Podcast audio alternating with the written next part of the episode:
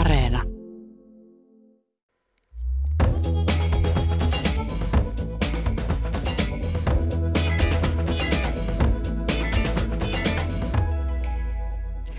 tapahtui suomalaiselle yhteiskunnalle tuhatyhdeksänsataakahdeksankymmentäluvulla?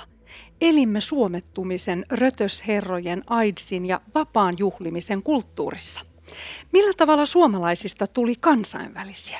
Miksi naiset pukeutuivat liituraitaan ja olkatoppauksiin? Miksi tuhatyhdeksänsataayhdeksänkymmentäluvulla sitten katsoimme tuhatyhdeksänsataakahdeksankymmentälukua sitten niin kriittisesti? Me halusimme kaiken on kirja, joka avaa juuri kahdeksankymmentäluvun ristiriitaisuutta historian, tuoksujen ja tyylien kautta. Minä olen Pia-Maria Lehtola. Kulttuuri-ykkösen vieraina ovat Gloria-lehden perustaja Riitta Lindegren ja Helsingin kaupunginmuseon tutkimuspäällikkö ja kirjailija Minna Sarantola-Weiss. Lämpimästi tervetuloa mukaan. Kiitos paljon. Kiitos. Aloitetaan esittelyllä kirjasta. Minna Sarantola-Weiss, miksi halusit kirjoittaa kirjan kahdeksankymmentäluvun Suomesta? Tuntui siltä, että kahdeksankymmentäluku on vuosikymmen, josta on aika paljon mielikuvia, mutta jostain syystä kukaan ei ollut vielä yrittänyt kirjoittaa kokonaisesitystä. Ja kun se kuitenkin on hyvin monitahoinen, niin on siis, minusta kannatti yrittää laittaa ne asiat yksien kansien väliin, että jos ajatellaan vaikka pankkimaailmaa ja cityelämää, niin ne usein käsitellään hyvin erillisinä kokonaisuuksina. Olet itse syntynyt vuonna tuhatyhdeksänsataakuusikymmentäkolme ja elit silloin kahdeksankymmentäluvulla omaa nuoruuttasi. Millaisena muistat tuon ajan? Mulle kahdeksankymmentäluku tosiaan tavallaan alkaa ylioppilaskirjoituksista keväällä kahdeksankymmentäkaksi. Ja se on sellaista aikuiseksi kasvamisen aikaa, jota mun tapauksessani opiskelu ja opiskelijaelämä le- le- leimasi todella paljon. Ä, mutta sitten mä muistan niin kuin myös hyvin vahvasti sen, että mä pidin jotenkin tosi luontevana sitä, että mä tässä nyt aikuistun. Ja mulle tulee koko ajan enemmän mahdollisuuksia ja mä itsenäistyn taloudellisesti. Ja kaikki oli aika helppoa. Mä luulen, että se on aika erilainen kokemus kuin niillä, jotka kymmenen vuotta myöhemmin tuli opiskelemaan ja työelämään. Toimittaja Riitta Lindegren, millaisena aikana itse muistat kahdeksankymmentäluvun? Olit silloin aikuinen. Joo, mä olin, anteeksi, mä olin, mä olin nelikymppinen silloin, eli, eli, tota, äh, eli niin kuin parasta aikuiselämääni voi sanoa, koska yleensä sanotaan, että neljäkymmentä ja kuudenkymmenen vuoden välissä on se ihmisen paras ikä. Ja tota, kun kutsuin tämän ohjelmaan ja, ja, ja mietin kahdeksankymmentälukua, niin mun tuli ensimmäisenä mieleen, että itse asiassa se oli aika hauska lintukoto. Hmm. Kaikki, nyt kun mä ajattelen, niin kaikkihan oli silloin aika hyvin. Siis maailma muuttui paljon, mutta nyt katsottuna voidaan tietysti kysyä hyvää vai pahaan, mutta silloin ajateltuna se muuttui hyvään suuntaan. Maailma vapautui ja, ja Berliinin muuri kaatui ja pank- pankkeista sai rahaa ja, ja oli turvallista mennä ja tulla ja matkustaa ja se oli ihan kiva aikaa. Tosiaan C-kasetit, neonvärit, sähkön sinistä, pinkkiä ja seksikkäät parfyymimainokset. Nämä on ne, mitkä itse muistan. Miksi kahdeksankymmentäluvulla koettiin tämä uusi huuma? No juuri sen takia, että, että Suomessa ja tietysti monessa muussakin maassa niin, niin elintaso oli, voisin sanoa, huipussaan siis silloin. Tai ko, tulemassa kohti huippua. Meillähän sitten yhdeksänkymmentäluku, yhdeksänkymmentäluvun alkuahan leimaa siis lama. Ja sen takia kai sitten juuri sieltä, sieltä katsottuna niin kahdeksankymmentälukua pidetään sellaisena kevytkenkäisenä tuhlaamisen vuosikymmenenä, mutta silloin tuhlattiin kaikkia, myös hyviä asioita. Mm. Mitä hyviä asioita tuhlattiin silloin? No kyllä mun mielestä siis se semmoinen vapautuminen ja, ja, ja ihmisten niin kuin mahdollisuuksien lisääntyminen. Niin kuin Minnakin tuossa sanoi, että hänellä oli, oli niin kuin tavallaan niin sanotusti helppoa, niin, niin se, ehkä se oli semmoinen aika leimaa antavaa sille vuosikymmenelle. Sai tehdä, sai mennä ja oli mahdollista. Niin, siis mä ajattelen, että siellä seitsemänkymmentäluvulla vielä niin ihmisten niin kuin ponnisteluista hirveän paljon meni arkisten perustarpeiden tyydyttämiseen. Jos ajatellaan suomalaisia, noin laajasti hankittiin asuntoa ja ja kalustettiin niitä ja aika rajallisesti oli vielä tarjolla vapaa-ajan viettomahdollisuuksia ja matkustelu oli hyvin harvojen ulottuvilla loppujen lopuksi, vaikka tämmöinen niin kuin laajempi turismi oli kasvulla, kasvussa. Että vasta kahdeksankymmentäluvulla oikeasti laajassa mittakaavassa suomalaisilla oli mahdollisuus ottaa elämä vähän kevyemmin. Va- vaikka se mittakaava saattoi vaihdella todella paljon siitä, että matkustettiinko Milanoon vai matkustettiinko Ruotsin laivalla, mutta kuitenkin, että oli niin kuin mahdollista tehdä asioita, joita ei, ei tehty arjessa. Juuri niin, ja sitten siihen liittyy juuri tämä, tämän matkustelun kautta myöskin se, että maailma ikään kuin avautui suomalaisille ja suomalaiset alkoi olla kiinnostuneita, kiinnostuneita eh, mitä muualla tapahtuu, ja siihen, se esimerkiksi heijastui hirveän hyvin ruokakulttuuriin, koska se koko tämä tällainen, mitä me nyt ajatellaan, puhutaan ravintolabuumeista ja sen sellaisista, niin tämä kaikkihan alkoi kahdeksankymmentäluvulla. Sitä ennenhän ruoka oli sitä, mitä syötiin arkisin niin kuin nälkään. Eikä, eikä siis tämmöinen hifistely ei ollut millään tavalla niin kuin kuulunut suomalaiseen kulttuuriin ennen kahdeksankymmentälukua, varsinkin kahdeksankymmentäluvun loppua. Eli tuli tällainen, onko tämä hedonismia jo, että keskityttiin itseensä ja nautittiin? No ei silloin vielä ollenkaan niin paljon kuin kaksituhattaluvulla. Mä en, mun mielestä se ei ollut niin semmoista hedonistista aikaa ollenkaan, vaan se oli semmoista kyllä hirveän paljon vielä yhteisöllisempää aikaa kuin mitä me nyt eletään. Kun täytyy myöskin muistaa se, että meillähän ei ollut siis mitään tietokoneita, eikä ei ollut nettiä olemassakaan, eikä, eikä puhumattakaan mistään somesta. Voisiko tästä ajasta ottaa oppia? No, no semmoinen tie, tie, tietty viattomuushan siellä todella niin kuin oli, oli vielä jäljellä, ja vaikka yksilöllisyys ja hedonismi, mistä äsken oli puhe, niin, niin kuin sosiologit ryhtyivät kiinnittämään huomiota näihin asioihin, niin laajassa mittakaavassa se niin kuin yhdessä tekemisen henki oli vielä ihan oikeasti olemassa. Ja semmoinen niin kuin tietynlainen kyynisyys, mikä sitten on tullut ehkä yhdeksänkymmentäluvun laman myötä, niin se puuttui siitä. Oltiin niin kuin aidosti menossa eteenpäin ja elämä näytti hyvältä. Ja kahdeksankymmentäluvun tyyppi-ihmistä kutsuttiin jupiksi, Young Urban Professional. Mitkä olivat jupin tunnusmerkit, Riitta Lindegren? No siinä ainakin liittyisi tietysti se, että oli, puhuttiin tämmöisestä two income couples, eli siis koska naisten, naisten työllisyys kaikkialla läntisessä maailmassa oli, oli valtavasti lisääntynyt, niin oli siis nuoria, nuoria aviopareja, joista molemmat kävivät töissä. Ja heillä alkoi olla niin kuin sitä rahaa, mitä kuluttaa, ja, sitten, ja siihen sitten tietysti liittyi myös se, että myös haluttiin tehdä sitä. Haluttiin olla, olla vapaita ja riippumattomia ja, ja, ja käyttää niitä mahdollisuuksia, joita oli.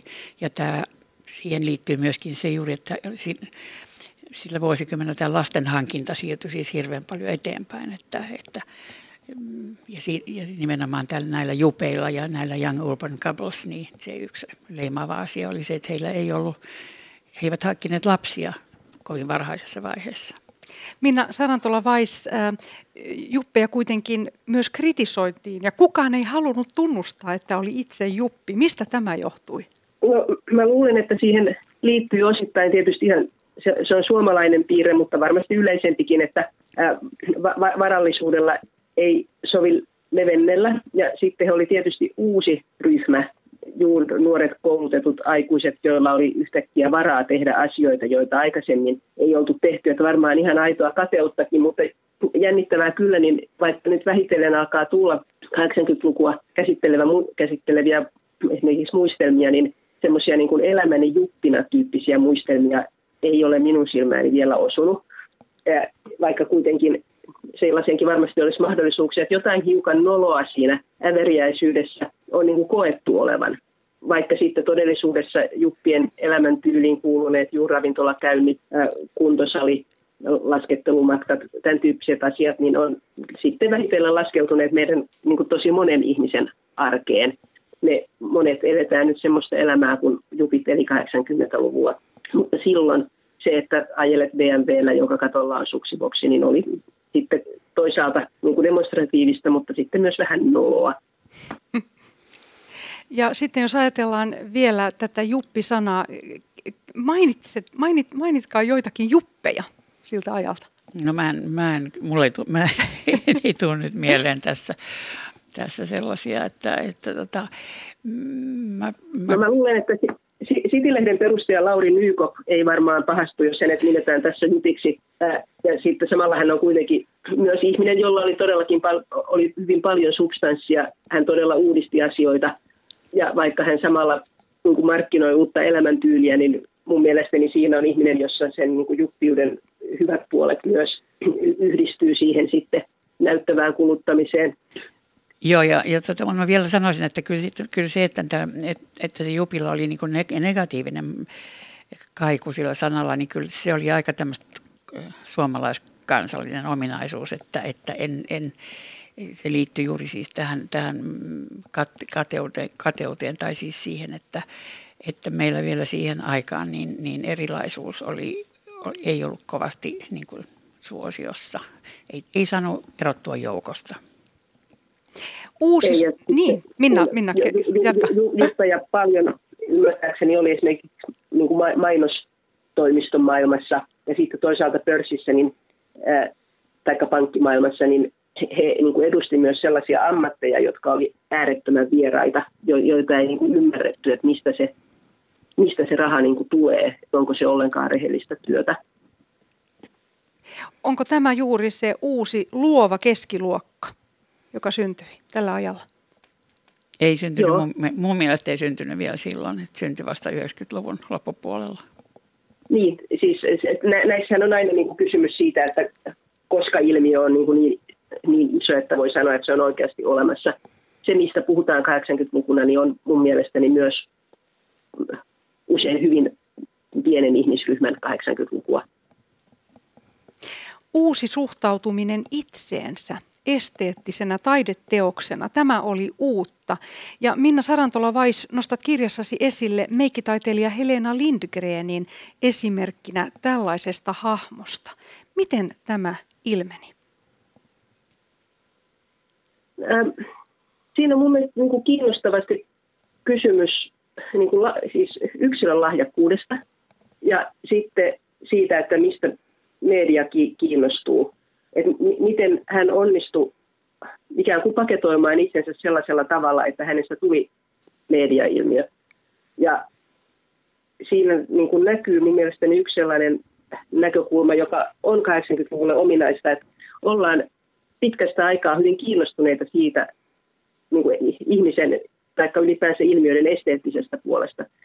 Kun ollaan eletty aika sellaisessa niin kuin harmaassa tai ruskeassa kurinalaisessa ja kollektiivisessa, myös niin kuin esteettisessä maailmassa, niin sitten yhtäkkiä se, että kauneus on ammatti ja sille, niin kuin sille haetaan näkyvyyttä ja myös sillä haetaan näkyvyyttä, niin se oli uutta. Ja hän oli siis siinä tavattoman lahjakas. Riitta Lindegren, millainen nais- ja mieskuva oli vallalla kahdeksankymmentäluvun muotireportaaseissa, esimerkiksi Gloriassa? Niin, mä en tiedä, onko, onko jotain tämmöistä yhtenäistä nais- tai mieskuvaa, joka olisi ollut vallalla. Gloriassa me pyrimme siihen, että siis Glorian viestihän oli ylipäätänsä siis esteettinen ja, ja se, että ei ole... Ei ole niin kuin kiellettyä olla, olla kaunis, eikä ole kiellettyä kaunistautua, eikä, eikä pukeutua hyvin päinvastoin. Se on niin kuin to, toivottavaa. Mutta, tota, mutta kyllä me, mun mielestä niin kuin, siinä oli, niin kuin, se oli niin kuin kahden tyyppinen. Että silloinhan tuli kahdeksankymmentäluvulla hyvin voimakkaasti juuri tämä tämmöinen aerobic-kulttuuri ja, ja, ja siis se, että ihmisen niin kuin kehoa pystyy omalla, omalla liikunnallaan. Ja silloin vielä niin kuin ajateltiin nimenomaan liikunnalla ja tämmöisellä elämäntavoilla niin kuin muokkaamaan. Et sitten, että sitten myöhemmin, kun tuli tämä, että sitä tehdään niin kuin keinotekoisesti ja kirurgian avulla, niin se ei ollut vielä kahdeksankymmentälukua mun mielestä. Ja, ja tota, Jane Fondahan oli tämä papitar, joka... jota sitten kaikki pyrkivät, pyrkivät niin kuin imitoimaan ja, ja näissä värikkäissä aerobic-asuissansa. Se oli, se oli semmoinen hyvin niin kuin leimaava asia, mutta myös sen myötä tuli tämä, että, että semmoinen niin kuin itsestään, it, itsestään hyvin huolta pitävä nainen. Ehkä se oli niin kuin se semmoinen, semmoinen tota, leimaa antava asia ja, ja, ja, ja, ja sitten niin kuin nuoruus ei vielä ollut sillä tavalla niin kuin korostettua, kun se on tänä päivänä. Tänä päivänähän on, on, eletään siis ihan semmoista niin kuin älytöntä nuoruuden palvontaa, että ihmisen, ihminen ei ikään kuin saisi vanheta laisinkaan, vaan se pitäisi aina näyttää kaksikymmentäviideltä. Ja, ja, ja siis me, meillä esimerkiksi Gloriassa oli ideana se, että, että, että me teemme lehteä ikuiselle kolmevitoselle, ja se tarkoitti sitä, että, että nainen saa näyttää jo, jo niin sanotusti kypsemmältä. Hänen ei tarvitse näyttää teinitytöltä enää. Et se oli ainakin semmoinen yksi, yksi hyvin suuri asia. Uutta oli myös miehen ihailu ja esille tuominen. Tässä kirjassasi, Minna Sarantola-Weiss, nostat esille filosofi Esa Saarisen. Hänhän aina on nauttinut pukeutumisesta. Millä tavalla tämä miehen esille tuominen muuttui? No, me- mediassa perinteisesti ää, mies näyttäytyy puke- pukuun pukeutuneelta tai pukeutuneena melko harmaana hahmona. Ää, Toki siis miesmalleja oli sitten ollut jo kyllä pari vuosikymmentä, mutta niin kuin kahdeksankymmentäluvulta juuri, että sama esteettisyys, mistä oli äsken puhetta, niin myös miehet saattoivat ää, myös ulkoasullaan tehdä ikään kuin, niin kuin merkittäviä tekoja, tulla näkyviksi. Ja esimerkiksi Esa Saarisen tapauksessa niin vahvistaa sitä niin kuin sanomaa yksilön mahdollisuuksista ja oikeudesta tavoitella oman itsensä kaltaista elämää. Sitten esimerkiksi pankkiiri Jukka Keitele, joka edusti niin kuin tosi toisenlaista maskuliinisuutta, niin myös hän niin kuin nimenomaan sanoi, että tyyli on yksi keino esittää sitä arvomaailmaa, jota hän haluaa edustaa. Et sitten siellä tietysti sitten vielä se niin kuin urheilullisuus.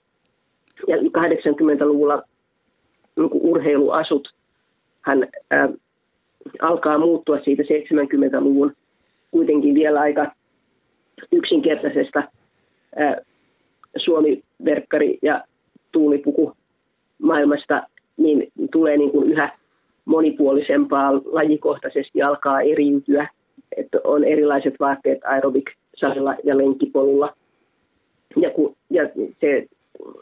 kaikki myös sitä miehen, myös miehen katsomista eroottisena objektina, kun se siihen asti oli aika lailla eroottinen katse kohdistunut naisiin, niin se on kahdeksankymmentäluvulla uusi asia. Riitta Lindegren, millä tavalla muistat tämän asian Glorian ajoilta, tämän miehen erotisoinnin? No, sitä mä en kyllä muista, muista ollenkaan. Se ei ollut mun mielestä ehkä, se ei ollut niinkään Glorian asia.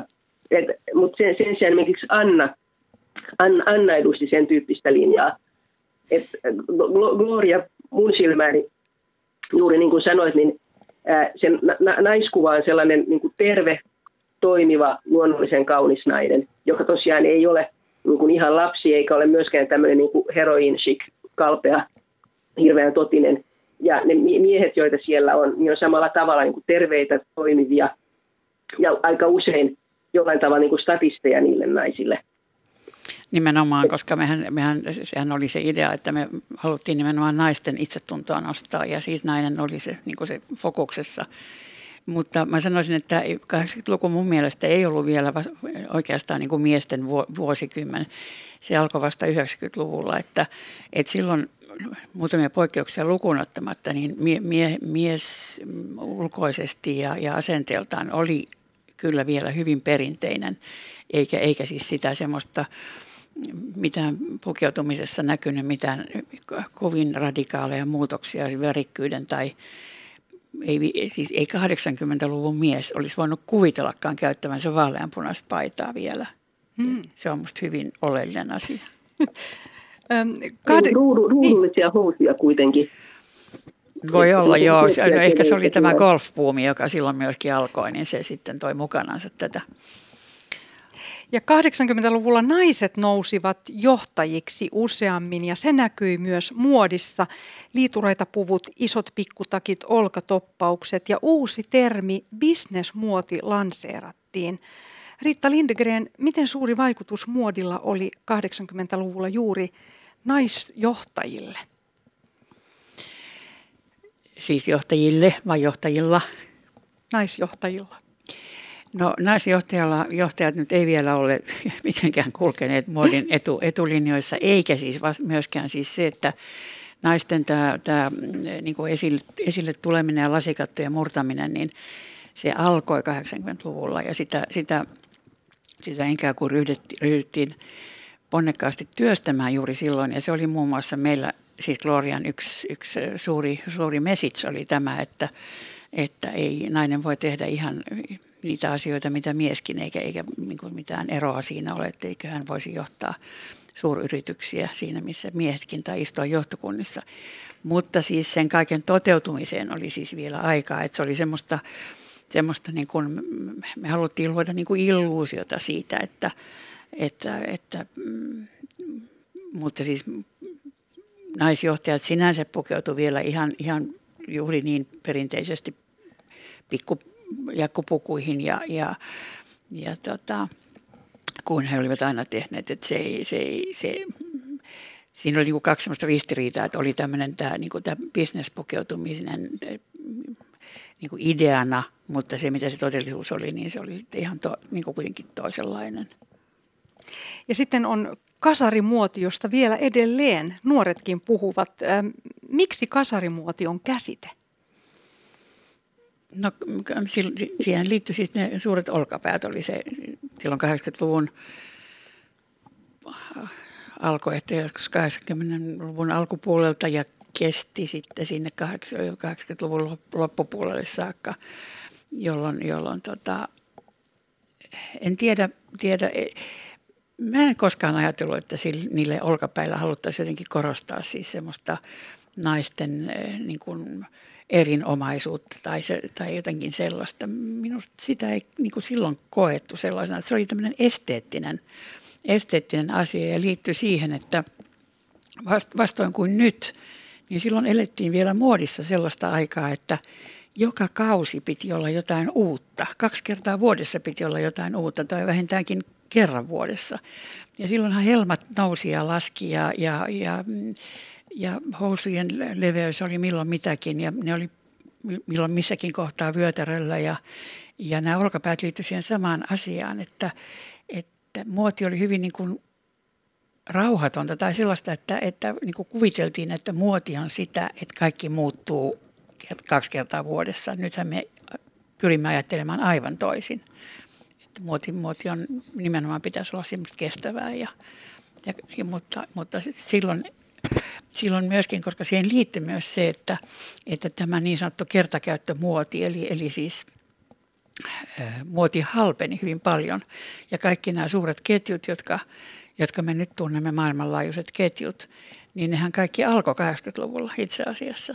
Jotkut vasta yhdeksänkymmentäluvulla, mutta, mutta jos ajatellaan jotain Hennes, Hennes ja Mauritsia, H E T M esimerkiksi, niin, niin sehän on nimenomaan kahdeksankymmentäluvun tuote ja meillä oli vastaava, vastaava oli Seppälä meillä.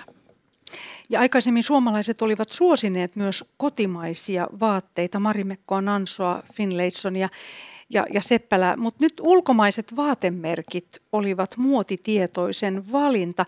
Mitkä merkit olivat suomalaisten suosikkeja näistä uusista merkeistä? No mun ensinnäkin täytyy sanoa se, että meillähän oli silloin aivan valtava, valtava vaatetusteollisuus siihen aikaan. Koko kahdeksankymmentäluku oli sellaista huimaa, huimaa suomalaisen valmisvaatetusteollisuuden aikaa, jolloin, jolloin syntyi sellaisia firmoja esimerkiksi kuin Piretta, joka, oli, joka sitten, sitten tota, levisi myöskin Ruotsiin ja, ja, ja niin, niin kun, se oli semmoinen aika, jolloin, jolloin elettiin ikään kuin, niin kuin lopun alkua, eli se oli semmoinen niin kuin peenikslintu nousi sinne, sinne tota, korkeuksiin, kun Ruotsissa esimerkiksi vaatetusteollisuus oli jo alkanut hiipua, eli oli, oltiin jo menossa kohti siis sitä, että ulkomaiset merkit ja valtaa alaa, mikä sitten tapahtui Suomessakin. Minna Sarantola-Weiss, mitkä ulkomaalaiset merkit olivat kasarimuodin tähtiä? No mä sanoisin, että aikuisten maailmassa varmasti Giorgio Armani oli, siis erityisesti miesten pukeutumisessa, niin hänhän oli se niin kuin tähti, joka uudisti miesten, mies, miesten puvun. Ja ylipäänsä italialaisesta muodista otettiin paljon vaikutteita. Sitten jos mä ajattelen sitä niin kuin omaa maailmaani, niin siellä jupit tai jupeiksi pyrkivät, niin suosivat esimerkiksi Lacostea. Tämä krokoti- krokotiili. krokotiili. Kyllä, krokotiili oli niin kuin suorastaan ikoninen ja se oli niin kuin sellainen merkki, joka, joka niin kuin välttämättä oli oltava, taikka sitten päinvastoin sitä oli niin kuin välttämättä välteltävä. Ää, ää, Benettonin mainonta oli niin kuin ihan vallankumouksellista ja niitä alkoi saada Suomessakin. Ää, sitten tosiaan, no jos halusi Hennestä, Hennes ja Mauritz vaatteita, niin silloinhan täytyy matkustaa Tukholmaan. Että he, hehän tuli Suomeen vasta yhdeksänkymmentäluvulla. Ää, jotenkin tässä kohtaa niin mäkin mielellään nostaisin niitä ko- ko- kotimaisia valmistajia, joita oli siis paljon myös miesten vaatteissa, Turoa ja Melkaa. Ja sitten tietysti niin kuin Pertti Palmrothin kengät, jotka oli kahdeksankymmentäluvulla se, jos halusi ostaa laatujalkineet, niin se oli niin kuin Pertti Palmroth, että oli niin kuin todella laadukkaita ja hyviä valmistajia paljon kotimaassa, että kuitenkin ulkomaiset merkit oli niin kuin vasta tulossa.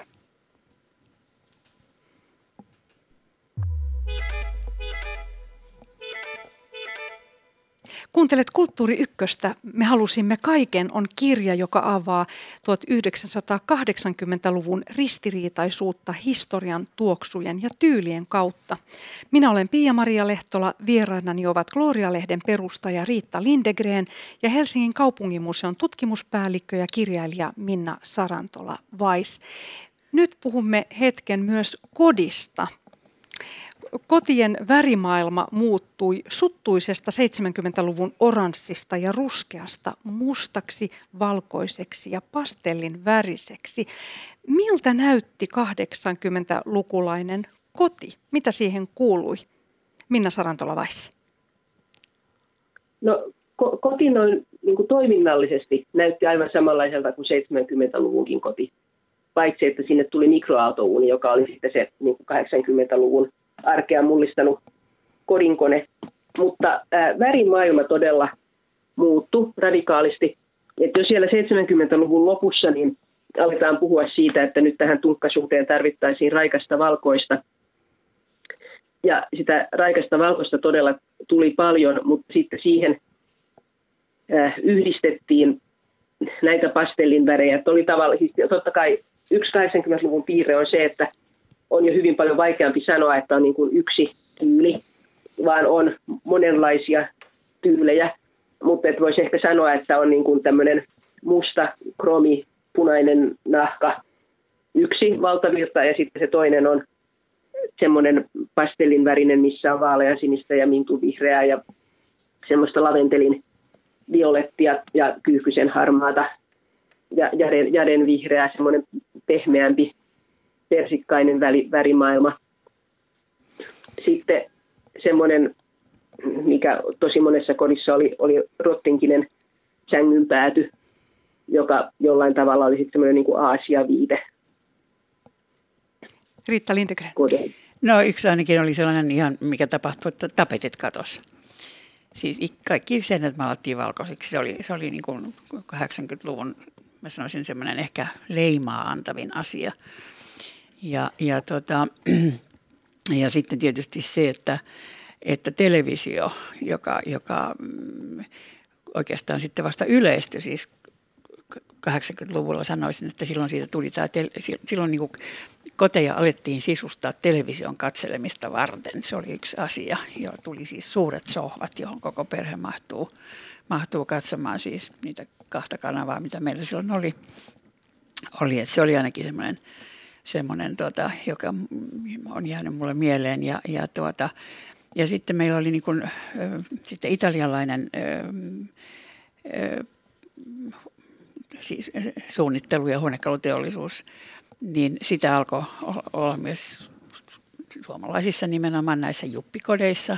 Se oli, se oli sellainen juttu, että, että meillä oli aika montakin tämmöistä huonekaluliikettä Suomessa, jotka myivät italialaisia, italialaista suunnittelua ja, ja, ja tota, se oli semmoinen, semmoinen niin kuin superjuttu ja sitten sen vastakohtana myöskin niin kuin oli puhetta siitä, että meillä oli runsas valmisvaateteollisuus, niin meillä oli vastaavasti hyvin paljon suomalaista huonekaluteollisuutta.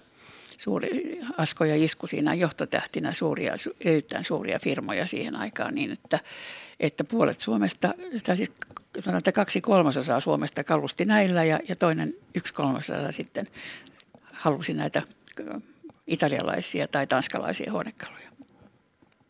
Ja tosiaan Minna Sarantola-Weiss, nostat esille kir- kirjassasi myös tiettyjä tällaisia, mm, sanotaanko ihan statussymboleita tai, tai tällaisia postmodernin muotoilun ikoneita. Mitkä ne olivat? Vi- vi- viittaat varmaan Alessin, italialaisen Alessin muotoiluun, jotka todella oli tämmöisiä statusesineitä ja tavallaan sitten myös niin kuin aika oli... oli mahdollista hankkia Alessin teekannu tai Peter Starkin sitruspuserin. Et tota, et se, se, sen lisäksi, että kalusteet tosiaan oli etupäässä kotimaisia vielä, niin ei myöskään ollut Ikeaa Suomessa, joten kalustaminen oli edelleen edullisimmillaankin niin suhteessa kalliimpaa kuin mitä se on tänä päivänä. Ja sitten täytyy sanoa, että sellaista, sellaista sanaa kuin sisustaminen ei ollut keksitty siihen aikaan vielä. Ihmiset, ihmiset tekivät, tekivät, tekivät kotejansa, mutta niitä ei sisustettu. Joo, mm. että et se sellainen niin kuin ha- harkittu oman elämänsä näyttämön rakentaminen, niin kuin sillä tavalla, se tänään esitetään sisustusmediassa, niin se ei vielä ollut tavallinen käytäntö ollenkaan, vaikka sitä sellaisena sisustuslehdissä niin kuin tuotiin esiin. Mutta että todella oli kysymys kodin kalustamisesta ja ne hankinnat tehtiin pitkällä tähtäimellä. Tämä oli myös naisten lehtien kulta-aikaa. Kansainvälisen ja rohkean ilmeen omaava Gloria-lehti julkaistiin ensimmäisen kerran keväällä tuhatyhdeksänsataakahdeksankymmentäseitsemän. Ja lehden päätoimittaja, joka istuu täällä vastapäätäni, Riitta Lindegren, kirjoitti ensimmäisessä numerossa näin. Minun mielestäni olisi korkea aika jo täällä Pohjan perukoillakin unohtaa väite, että vaatimattomuus kaunistaa. Se on vale. Haluatko kommentoida tätä, Riitta Lindegren? Mä olen edelleen samaa mieltä. Olemmeko edistyneet? Olemme totta kai. Siis, sitä on hirveän vaikeaa tässä tänään mieltää, kuinka erilaista maailma, erilaisessa maailmassa me silloin elimme. Siis tuhatyhdeksänsataakahdeksankymmentäluku oli, oli, siis, tuhatyhdeksänsataakahdeksankymmentäluku oli siis ihan niin kuin toiselta planeetalta monessa mielessä. Millä tavalla? Kaikella tavalla sanoisin. Miten tämä aivan uudenlainen ja rohkea naistenlehti Gloria syntyi? Mi- mihin tarpeeseen? No, kans- sillä oli niin kuin kansainvälisiä malleja tavallaan, että, että jo pitkään oli ollut, ollut tämmöisiä, niitä kutsuttiin glossimagasiineiksi, eli toisin sanoen tämmöisiä kieltävälle paperille painettuja lehtiä, joissa oli hyvin paljon mainoksia, ilmoituksia. Ja, ja, tuota, ja sitten jotenkin ajateltiin silloin kahdeksankymmentäluvun puolen välin jälkeen, että Suomessa oli yritetty tehdä muutamia, muutamia tällaisia yrityksiä, oli ollut aiemminkin, mutta, mutta ne ei, Suomi ei ollut silloin valmis vielä siihen, tai suomalainen na, naislukija ei ollut valmis tällaisiin lehtiin. Ja, ja, tota, ja sitten Sanoma-osakeyhtiö päätti, niin kun, että nyt Syteen tai Saveen, niin nyt tehdään tämmöinen lehti. Ja, ja, ja tuota... E- Ja tehtiin. Ja, ja vastaanotto oli, oli niin kuin hyvin kahtiajakoinen. Siis toisten mielestä se oli aivan fantastista ja ihanaa. Nyt Suomeenkin on saatu tällainen lehti. Ja sitten se toinen puoli sanoi, että siis tämä on ihan tällaista lehteä, Suomi ei tarvitse. Ja, ja tota, näin jatkettiin oikeastaan koko kahdeksankymmentäluku. Eli, eli se, se oli hyvin hidas se, se, niin kuin se muutos, missä...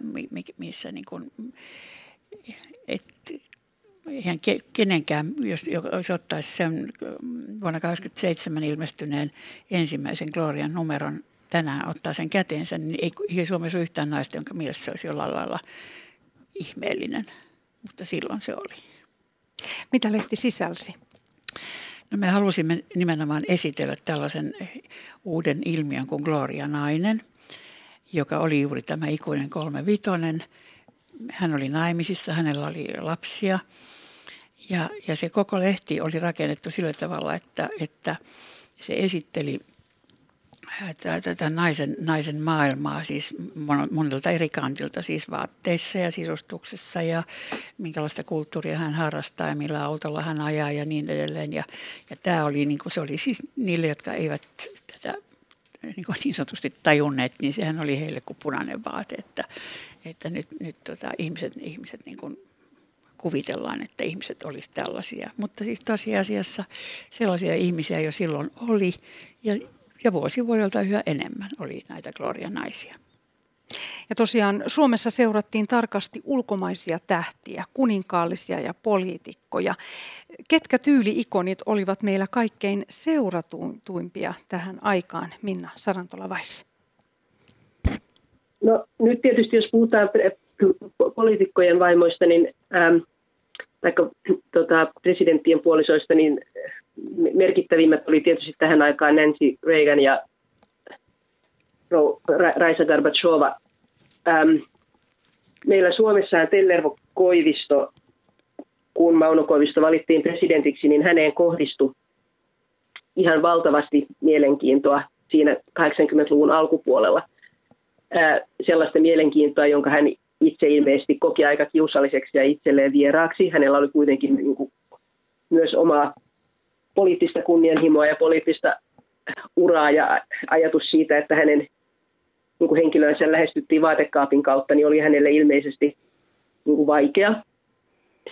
Ähm, mutta sitten tietysti vuosikymmenen varmasti kaikkein seuratuin nainen oli Walesin prinsessa Diana, äh, jonka elämää seurattiin kaikissa naistenlehdissä ja myös Gloriassa. Jos ei nyt ihan joka numerossa, niin kuitenkin hyvin usein. Monacon prinsessa Caroline oli myös tietysti hyvin, hyvin, hyvin seurattu ja edusti sitten ranskalaista muotimaailmaa. Hän muistaakseni teki Diorin kanssa ihan yhteistyötäkin.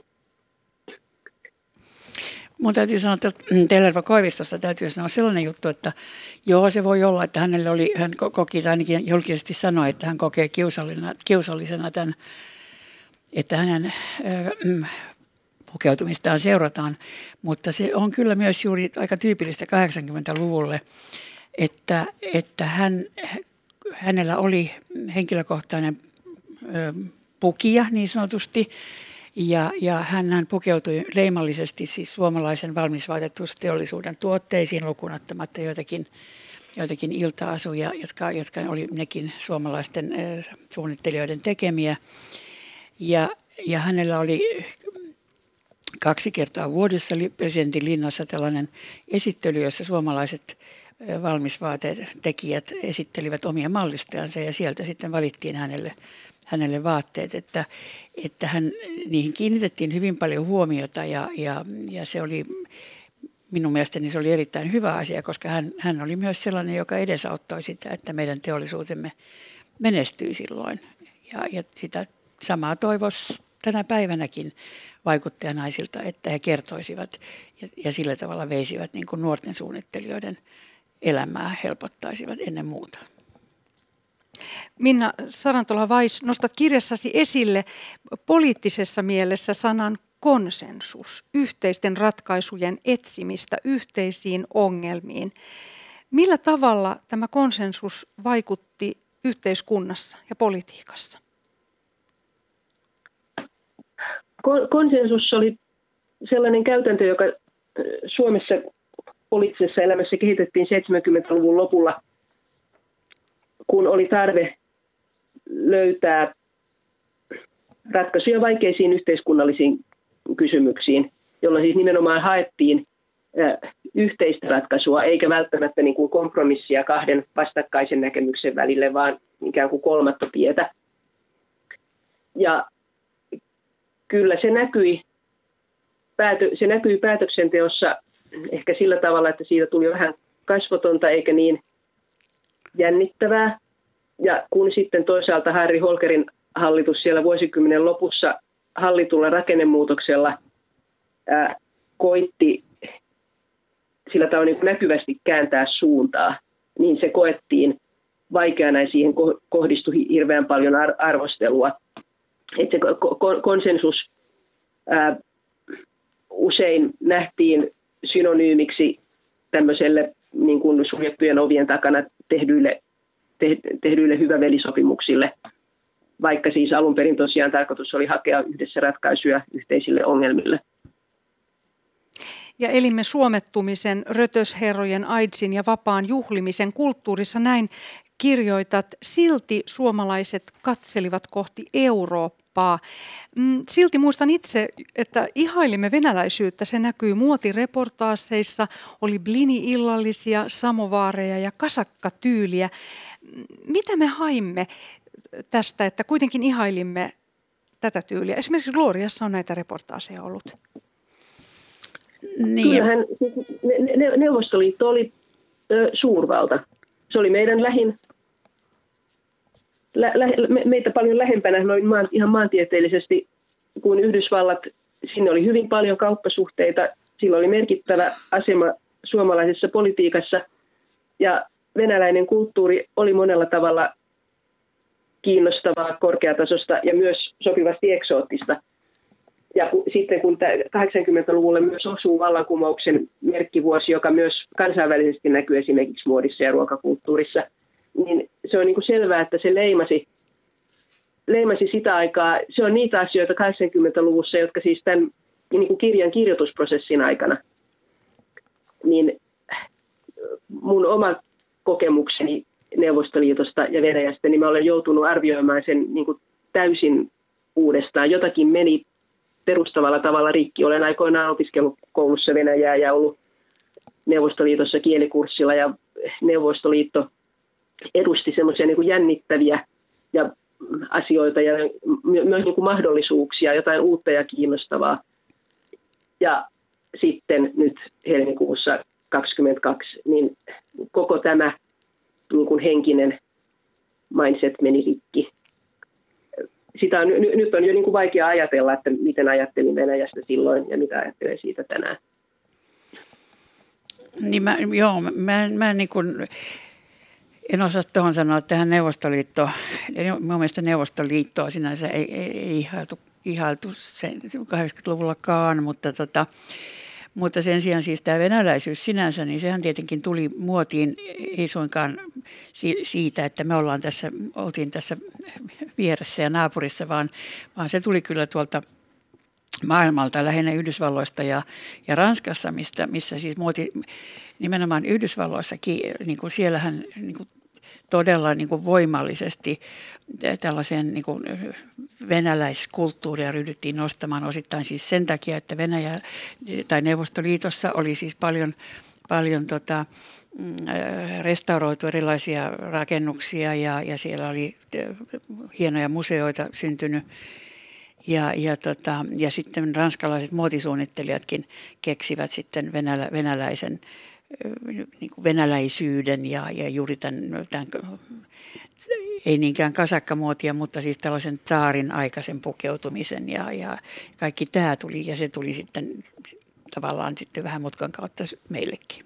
Joo, Yves Saint Laurent taisi kulkea siinä etunenässä ja on tosiaan niin kuin tärkeää erottaa venäläinen kulttuuri, venäläisyys ja Neuvostoliitto. Menemme vielä vähän herrojen maailmaan. Näin kirjoitat, herrat olivat joka suunnalla vielä herroja, joiden asemaan liittyi ulkoisia tunnusmerkkejä ja etuja. Sihteerit, sihteerit vartioivat tietä ylempien kerroksien kulmahuoneisiin, joissa johtajat istuivat muiden tuoleja suuremmilla nahkaisilla istuimilla. Hierarkiat näyttivät olevan vallalla kahdeksankymmentäluvulla. Tänäänhän me korostamme läpinäkyvyyttä päätöksenteossa ja työelämässä. Sitä ei vielä silloin kahdeksankymmentäluvulla tehty. Minna Sarantola-Weiss, millä tavalla nämä herrat työskentelivät? Ähm, jo, johtajan niin kuin aivan olennainen työtoveri oli hänen sihteerinsä, joka hallinnoi aikatauluja ja huolehti matkalipuista ja siitä, että keiden kanssa tavataan ja keille soitetaan puheluita ja näin. Siis todella siis yhteiskunta oli ylipäänsä paljon hierarkkisempi. Kun tämän päivän ajatus on se, että eletään monitoimikonttoreissa, jossa kellään ei ole omaa työpistettä ja myös, myös johtajat työskentelee siellä vaihtuvissa ympäristöissä ja mahdollisimman lähellä työtovereitänsä, niin siellä kahdeksankymmentäluvun lehtiaineistossa niin, niin kuin aivan selvästi tulee ilmi se, että liikkeen johto syö vielä omissa ruokasaleissansa ja ei ole niin kuin tavanomaista viedä esimerkiksi liike- tai yritysvieraita niin syömään henkilökunnan ruokasaliin sillä, että on se kulmahuone, jossa on se iso nahkainen työtuoli. Tämmöisiä statussymboleilla oli paljon suurempi merkitys kuin mitä niillä on tänä päivänä. Taikka ne statussymbolit on ehkä vähän toisenlaisia. Kirjoitat myös, että naiset jäivät helposti piirin ulkopuolelle ja heitä tytöteltiin. Riitta Lindegren, olit kahdeksankymmentäluvulla Gloria-lehden päätoimittaja. Miten sinua kohdeltiin naisena työelämässä? Hyvin. Minua on aina kohdeltu hyvin. Mä en, mä en ole, niin kuin, mulla ei ole minkäänlaisia siis negatiivisia kokemuksia siitä, että minua olisi tytötelty tai, tai jotenkin vähätelty. Ja ehkä, se on nähnyt tietysti aika persoonakohtaisia kysymyksiä. Eli, eli ehkä mä olen niin kuin ollut sellainen, että, että en ole antanut siihen oikein mahdollisuutta. Mutta se on selvä asia, että, että tietyissä piireissä niin nainen, nainen, naiset oli harvinaisuuksia, että, että esimerkiksi itse kun, kun tota, ryhdyin pelaamaan golfia siihen aikaan, niin, niin kahdeksankymmentäluvun loppupuolella, niin, niin tota, silloin firmat järjesti aina tämmöisiä golfkilpailuja ja oli tämmöisiä kiusallisia tilaisuuksia, kun saatoin olla ainoa nainen, joka oli kutsuttu tällaiseen kutsukilpailuun ja sitten siihen tietysti oleellisesti liittyi illallinen ja sitä edeltävä sauna. Ja muistan yhdenkin tilanteen, jossa, jossa vakuutusyhtiö oli järjestänyt tämän tilaisuuden ja sitten yhtäkkiä ne huomasi, kun ne näki mut, että Herra Jumala, meillähän ei ole naiselle saunaa. Ja, ja heidän piti kuumeisesti keksiä, mitä minä teen sillä aikaa, kun miehet ovat saunassa. Eli maailma oli kyllä ihan miesten maailma vielä siihen aikaan, siis monessa mielessä. Että, että tota, mutta kovasti teimme töitä muuttaaksemme sitä ja aika paljon olemme siinä onnistuneet. Sa- saunakulttuuri ilmeisesti on sellainen asia, joka todella on yhteinen kokemus kahdeksankymmentäluvun naisille, että se tulee myös sen ajan naistenlehdistä ja sitten myöhemmin esimerkiksi Leena Majander-Rienpään muistelmissa, jotka ilmestyi tässä viime vuonna, niin ju- juurtaa kokemus siitä, että se sauna, että minne ne naiset pannaan siksi aikaa. Tässä alussa keskustelimme myös tästä uudesta luksuksesta ja kuluttamisesta. Ja tosiaan suhteemme rahaan muuttui kahdeksankymmentäluvulla. Pankit mainostivat lainoja ja ensimmäiset pankkiautomaattikortit tulivat kaikkien saataville.